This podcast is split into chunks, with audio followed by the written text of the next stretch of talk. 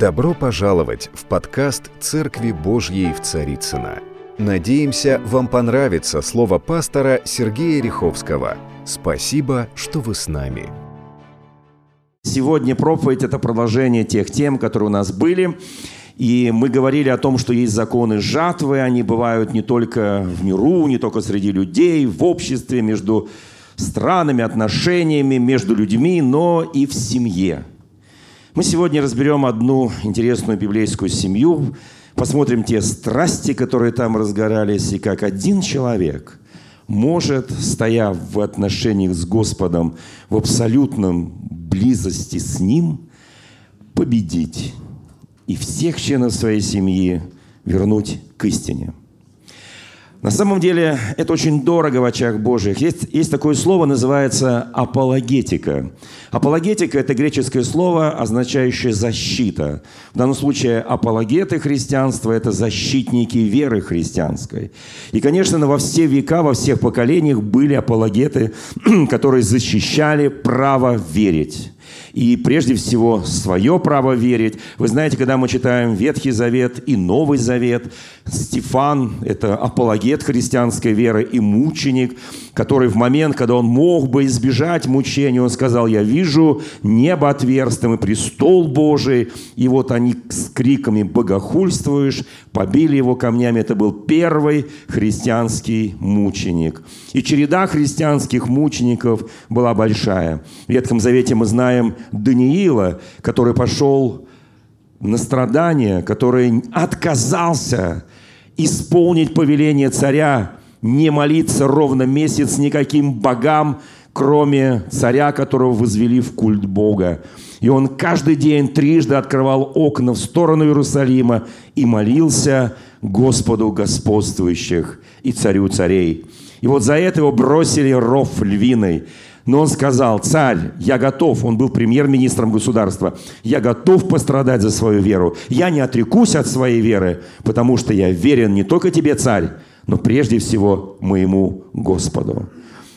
Там, в этом рве, он остался жив, потому что был верен Богу. Трое юношей Сидрах, Месах и Авдинага показали нам пример верности – они сказали царь, они были сатрапы, они были по-нашему губернаторы областей. И они сказали, царь, мы никогда не поклонимся золотому истукану, которую ты поставил. Мы никогда не отречемся от своего Бога. Мы готовы идти на смерть в жерло этой печи, которые растопили в семь раз больше. И если даже наш Господь наш не спасет, помни, царь, твоим богам – Твоему истукану мы никогда не будем поклоняться. У этих людей была честь, верность, достоинство. Эти люди, которые стояли защите своей веры, защиты права верить, как они верят в Господа.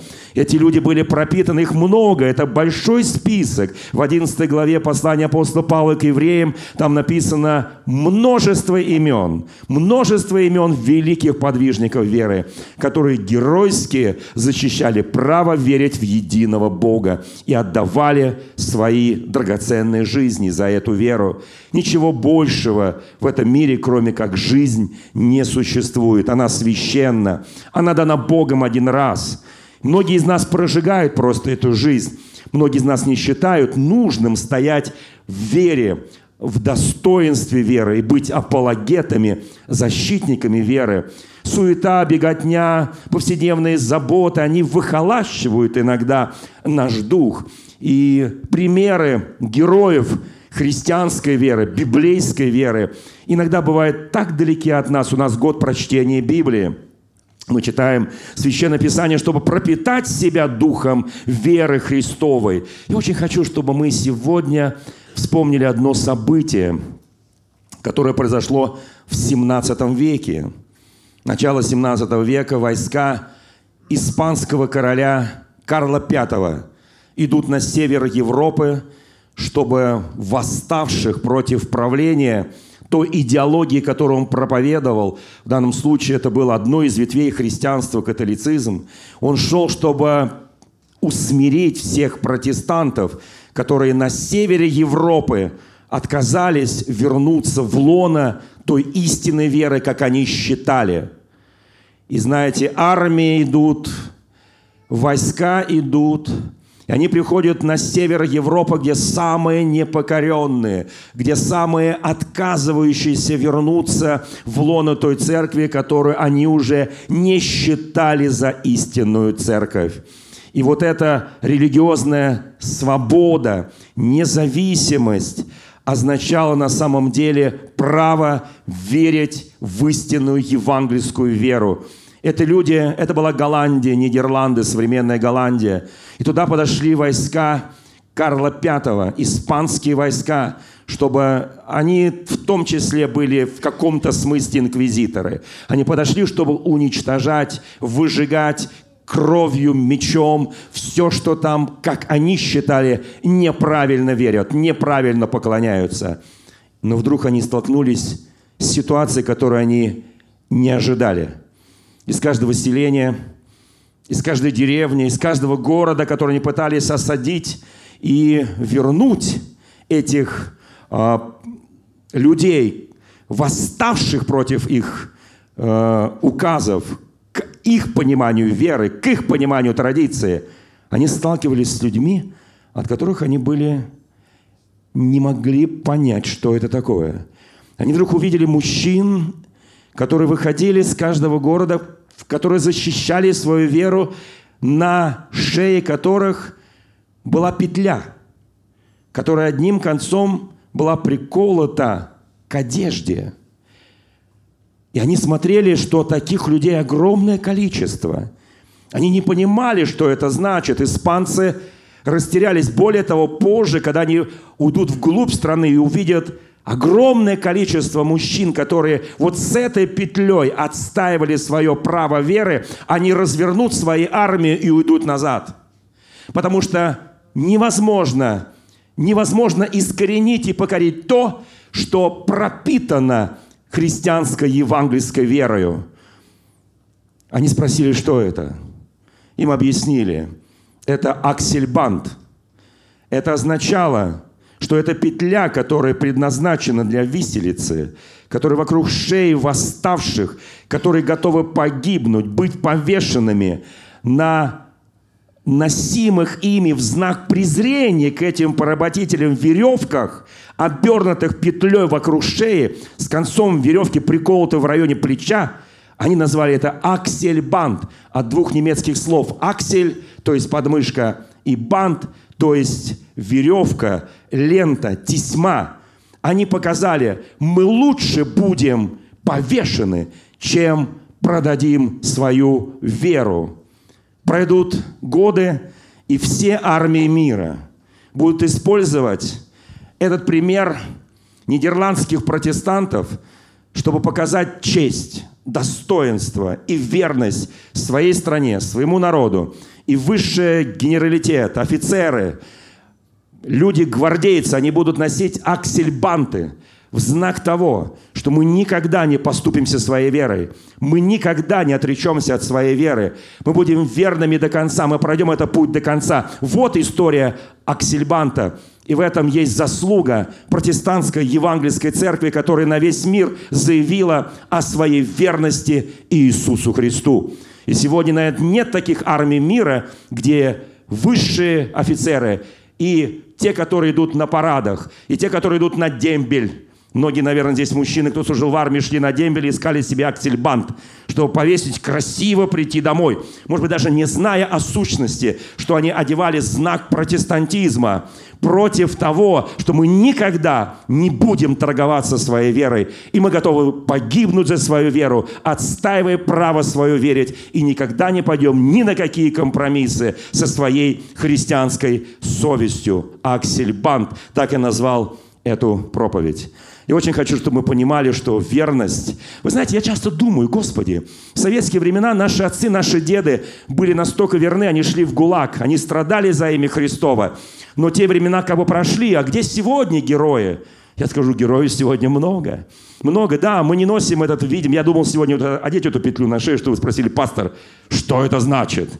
Вот, но Я подумал, это уже будет, наверное, слишком.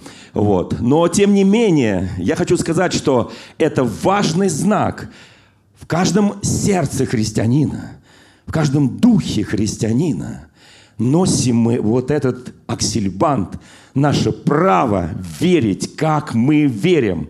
Я могу сказать, что это честь, достоинство и благородство нашей веры. Это наша совесть, которая чиста пред нашим Господом. А что значит верить?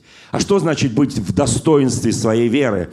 А что значит отстаивать принципы христианства? Вы знаете, вот этот знак – вот это символ аксельбанта. Пусть, может быть, многие забудут какие-то места этой проповеди, но я хочу, чтобы мы никогда не забыли вот это слово, которое наверняка большинство из нас знало. Ну, может быть, не знало значения, не знало, как это слово вошло в нашу жизнь.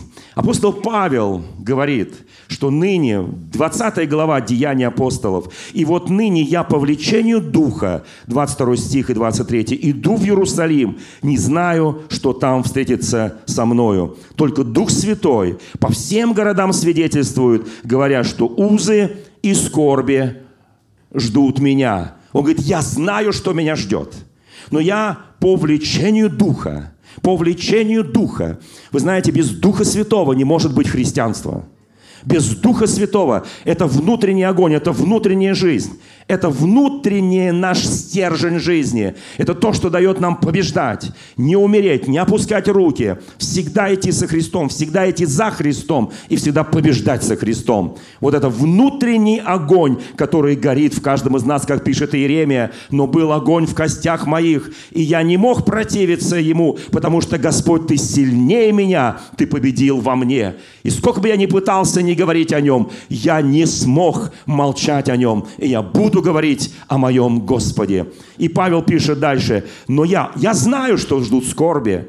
Я знаю, что ждут узы, пишет Павел, но я ни на что не взираю. Заметьте, такое сложное. Но я ни на что не взираю и не дорожу своей жизнью Апостол пишет, мы все приговорены как бы распятые с Христом. Мы все приговорены к смерти. Вы знаете, мы часто это забываем. Мы помним это, когда большие праздники, когда вот что-то там почитают христианскую веру. А в обыденной жизни, в повседневности мы должны знать, что мы ежедневно совершаем подвиги. Мы на самом деле герои Христовы, потому что в каждом из нас есть этот аксельбант, готовность умереть за свою веру. Мы как бы приговоренные к смерти.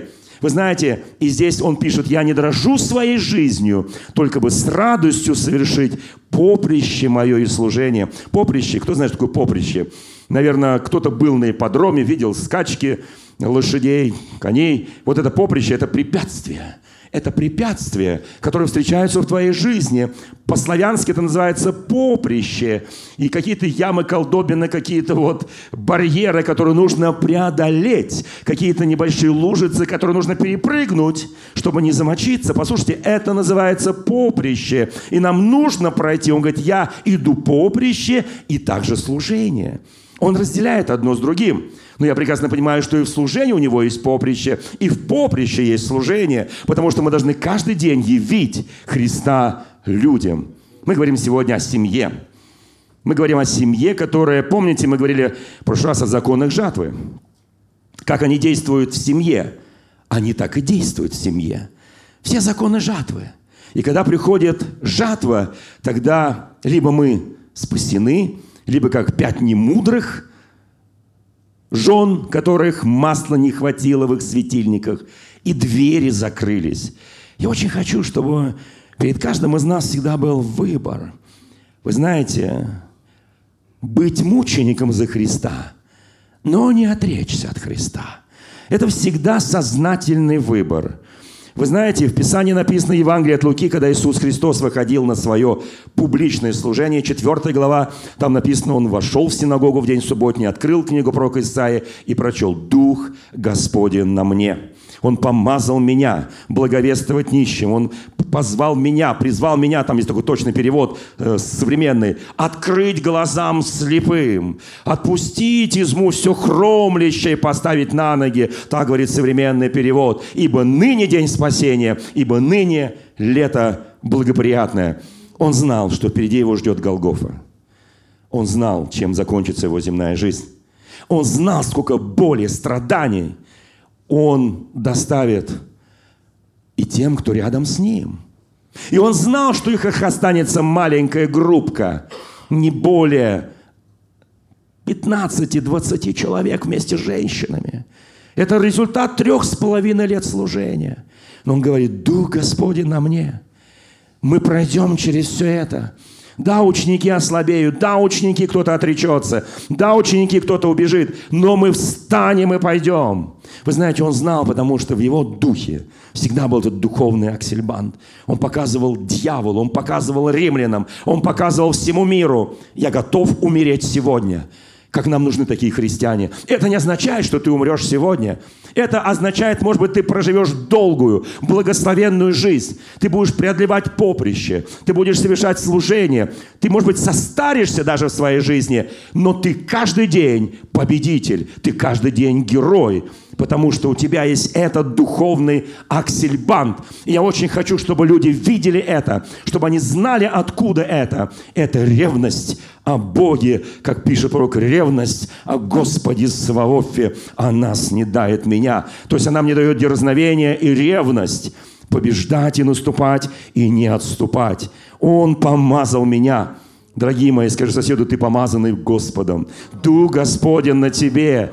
И не думай, что ты не сможешь победить. Не думай, что ты не сможешь стать героем веры. Ты сможешь, ты пройдешь, ты победишь. Когда меня спрашивают, а видели вы сегодня героев веры? Да, видел. Прямо на сегодняшнем служении. Их много. Их много. Потому что они герои. Потому что они живут на севере Европы. Потому что не всем это нравится. Не всем нравится евангельская вера. Неважно, кто на нас наступает, у нас всегда есть аксельбант. И мы говорим, бесполезно наступать. Когда мой отец был трижды судим, он всякий раз, когда мама, маму специально позвали в камеру матросской тишины, чтобы он сказала, Василий, пора отсюда уходить. У тебя уже четверо детей. Пора подумать о детях. И старшему из них мне было это 4 годика. Послушайте, пора уходить. Просто скажи, я больше не буду молиться. Я больше не буду верить. Мой папа сказал, нет, я буду молиться. Я буду верить. Супруга, спасибо, что пришла. Я остаюсь здесь. И у тебя будет все хорошо с детьми. Маму на следующий день выгоняют с работы. Она лишается всего. Послушайте, я понимаю эти вещи. Вы спросите, как мы прожили? Мы не просто прожили. Мои родители после этого родили еще шесть детей. Потому что мы хорошо прожили. Да, было трудно, да, было трудно. Да, была боль, да, была боль. Да, были испытания, да, были испытания. Да, было, было много. Вот эти все поприще, поприще, поприще, поприще. Все это было. Все это было. Но это осталось там. Послушайте, мы никто не сдались.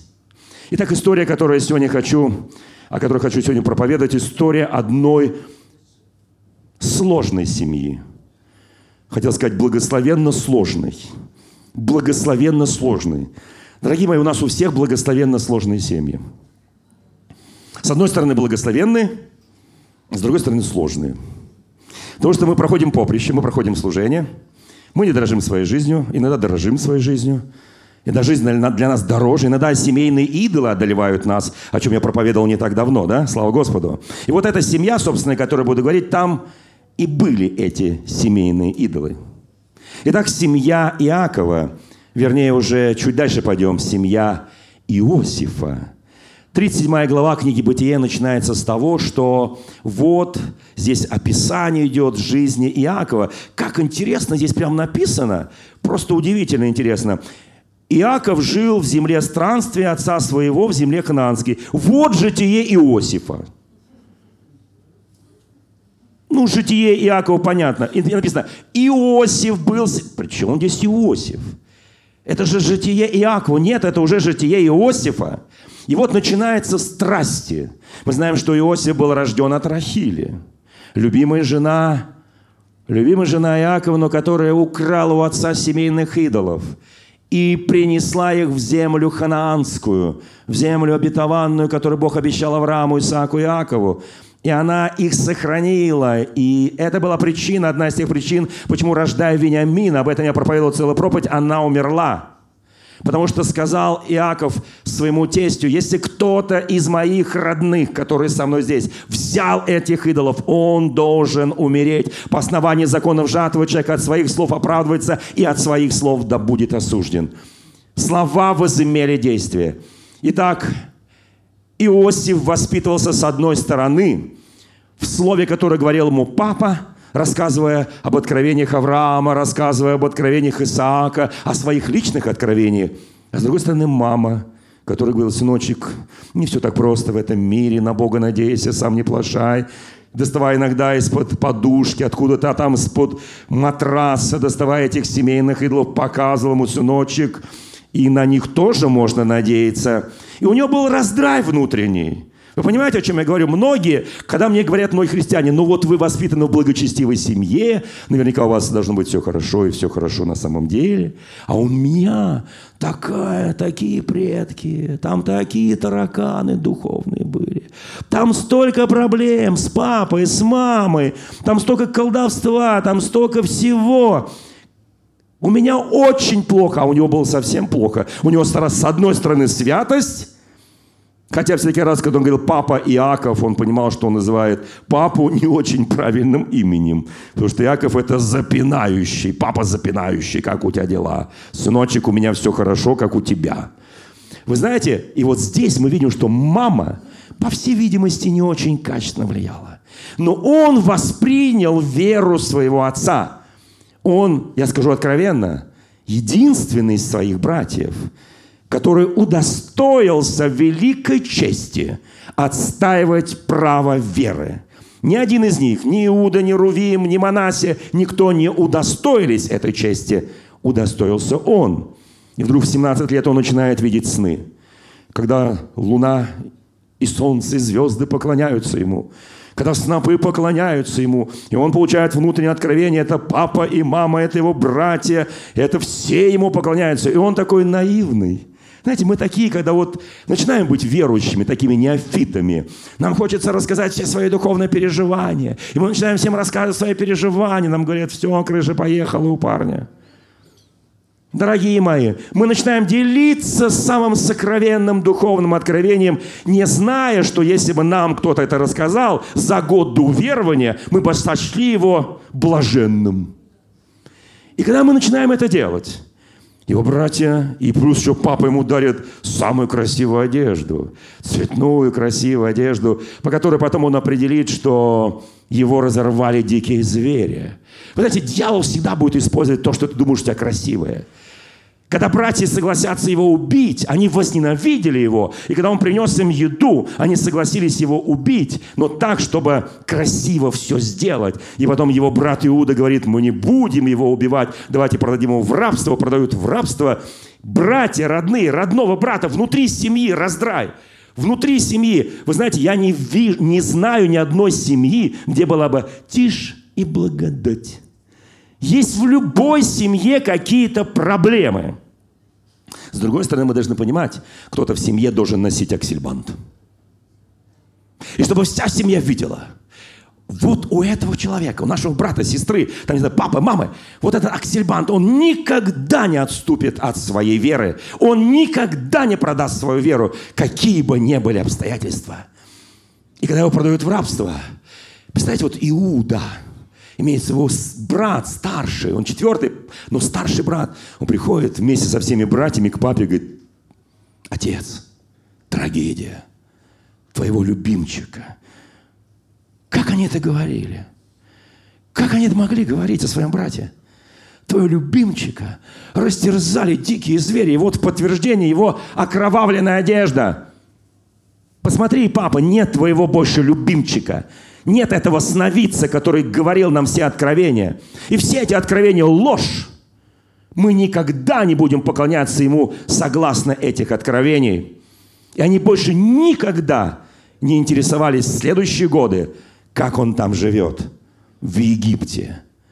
И папа, он не поверил им, что его, это видно дальше из текста Писания, и он мучился все эти годы душой. И он понимал, что его душа, она на грани смерти. Он много раз вспоминал, а он там жил в Египте. Его продали в дом богача, сановника, вельможи Патифара, у которой весь в делах, в работе. У этого Патифара казалась сластолюбивая жена. Она увидела, как Иосиф поднимается из раба в управляющего дома, но для нее он был просто вещь. И у нее была похоть, у нее была страсть к нему. Она, видимо, часто изменяла своему мужу по той древней традиции, да? И она приступила однажды к нему и сказала, спи со мной. Ты раб, ты вещь. И что я прикажу тебе, ты будешь делать. Он сказал, нет, я не раб, как ты думаешь. Твой. Я раб моего Господа. Мне не, никто не увидит. Послушай, Иосиф никто не увидит. Мы спрячемся в самую дальнюю комнату. Слуги не увидят, другие рабы не увидят, мой муж не увидит, никто не расскажет. Мы потом его отравим на всякий случай. И ты будешь моим мужем. Ты молод, красив, умен. Нет. Потому что я хожу не перед твоим мужем.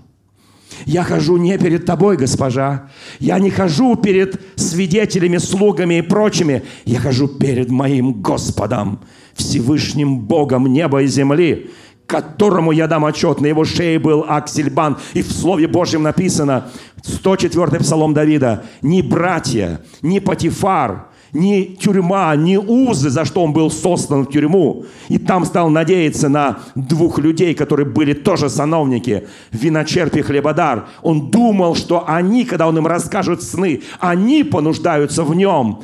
Бог должен был разбить последнюю надежду на сильных этого мира, чтобы показать достоинство человека, который до конца верен Господу. Сегодня особое время мы переживаем, друзья мои, в нашей стране, вообще в мире. Сегодня мир стоит на разных гранях. Сегодня не так все просто. Кто-то говорит, мы все русские пойдем в рай. Возможно, да. Не уверен, что все, правда. А все остальные пойдут куда-то в другое место. Может быть, не знаю. Вы знаете, я хочу сказать о другом. Мир стоит сегодня на очень опасном перепутье. Я надеюсь на милость Божию, потому что Евангелие еще не было проповедано по всей вселенной. Я верю, что еще есть места, и поэтому у нас есть надежда, что еще продлится мир, чтобы еще наполнились церкви спасенными людьми.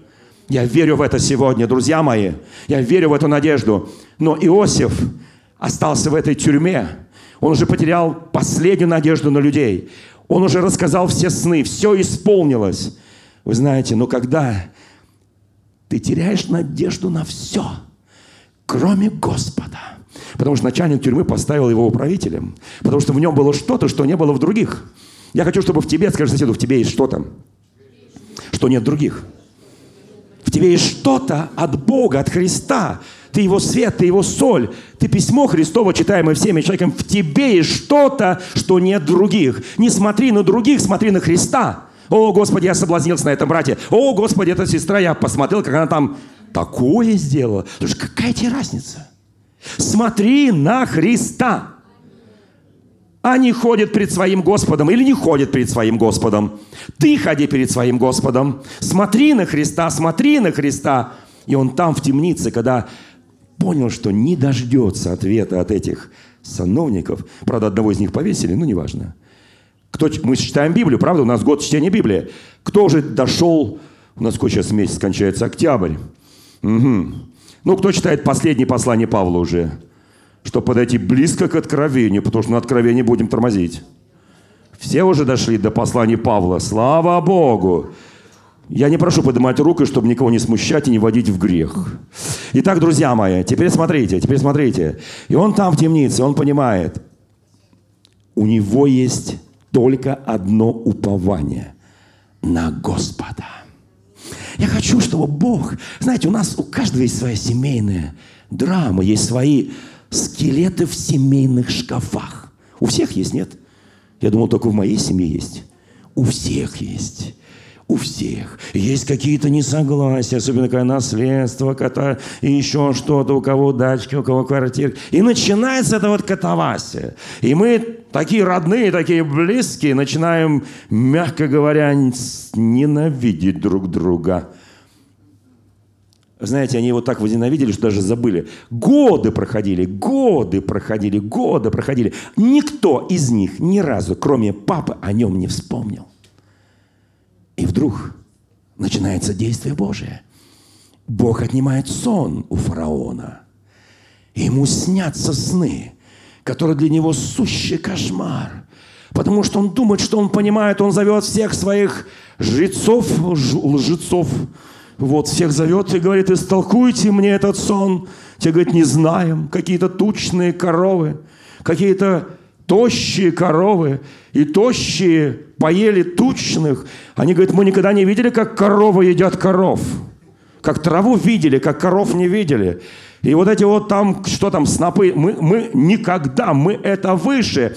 И стоит один вельможа, который подает чашу царю и говорит, царь, спасибо, что, конечно, меня вызвал из темницы, подозревая меня там в измене, но я когда там был, там есть один еврей, один еврей, который мне рассказал мой сон, как все будет, и хлебодавру рассказал, как его повесят. Все исполнилось. Тут говорит, серьезно? Есть такой еврей, который может толковать сны. Есть такой еврей. А где он? В темнице, уже полуослепший.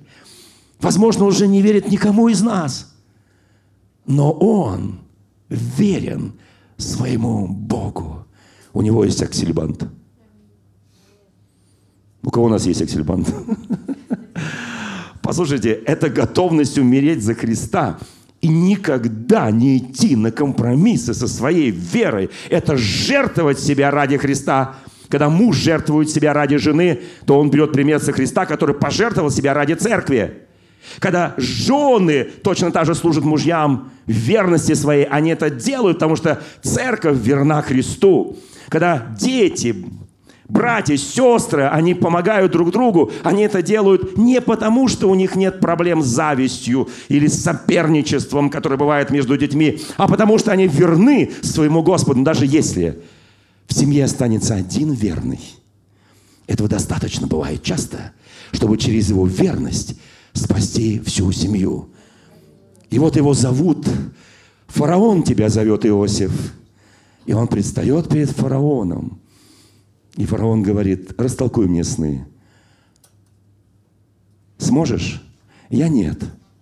Но тот, кто во мне, он сможет.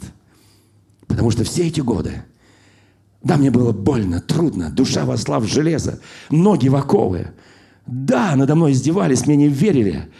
Меня пытались соблазнить, отнять у меня мою чистоту, мою святость, мою праведность, мое целомудрие. Но я это сохранил. Потому что у меня есть аксельбант. Все видели, что у меня на шее петля. Я готов в любой момент сказать, я готов умереть, но не иду на компромисс со своей верою расскажи мне, что это за сон. И он начинает рассказывать. Семь тучных лет, семь тощих лет и так далее, и так далее. Фрон говорит, блестяще, гениально. Я тебя делаю вторым после себя, а теперь ты премьер-министр. И проходит семь тучных лет. Он умножает богатство Египта. Он скупил у все окружающих народов. Там амбары просто ломились. И, наконец, голод доходит до дома Иакова. И они принимают самое трудное решение пойти на поклон к этому египетскому второму человеку после фараона, чтобы попросить за деньги, за серебро пшеницу, чтобы не умереть с голода. И они идут туда. И когда они предстают перед его глазами, Иосиф узнает их. Но это уже другой Иосиф. Может быть, там, сидя в яме, по первой эмоции он думал, ну, братья, если я спасусь, я им покажу, где кто ночует. Я им все покажу. И он там, наверное, как мы часто эмоционируем, когда тебе бывает очень обидно, да? Ты сидишь первые минуты, первые часы, говоришь, я, так, так, я, он у меня, вот так будет, что мало не покажется. А потом ты отходишь, читаешь, молишься, общаешься с Богом, поклоняешься Богу, и тебе приходят другие мысли, святые мысли. Я так хочу, годы прошли, увидеть моих братьев. Я хочу. И когда они появляются, он, может быть, на мгновение вспомнил, вот они. И они поклонились ему. Они лежат на полу все. Ну, не все, кроме одного. Кроме Вениамина, лежат на полу. И говорит, господин наш. Слушайте, он должен сказать, вот, наконец-то, слушайте, господин а ему надо, чтобы пришли все, и чтобы папа пришел, и чтобы Вениамин пришел.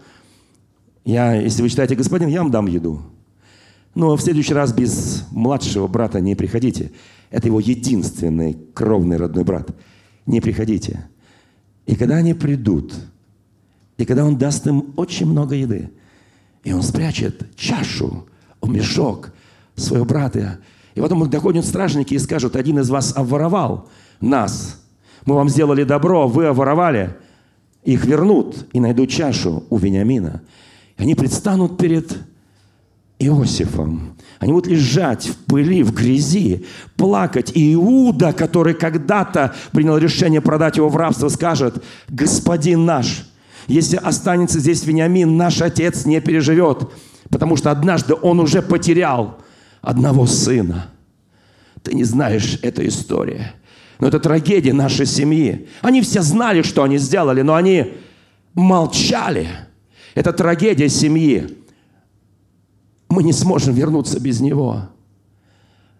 Я начну следующую проповедь, первая часть закончена, вот с этого места, в следующий раз.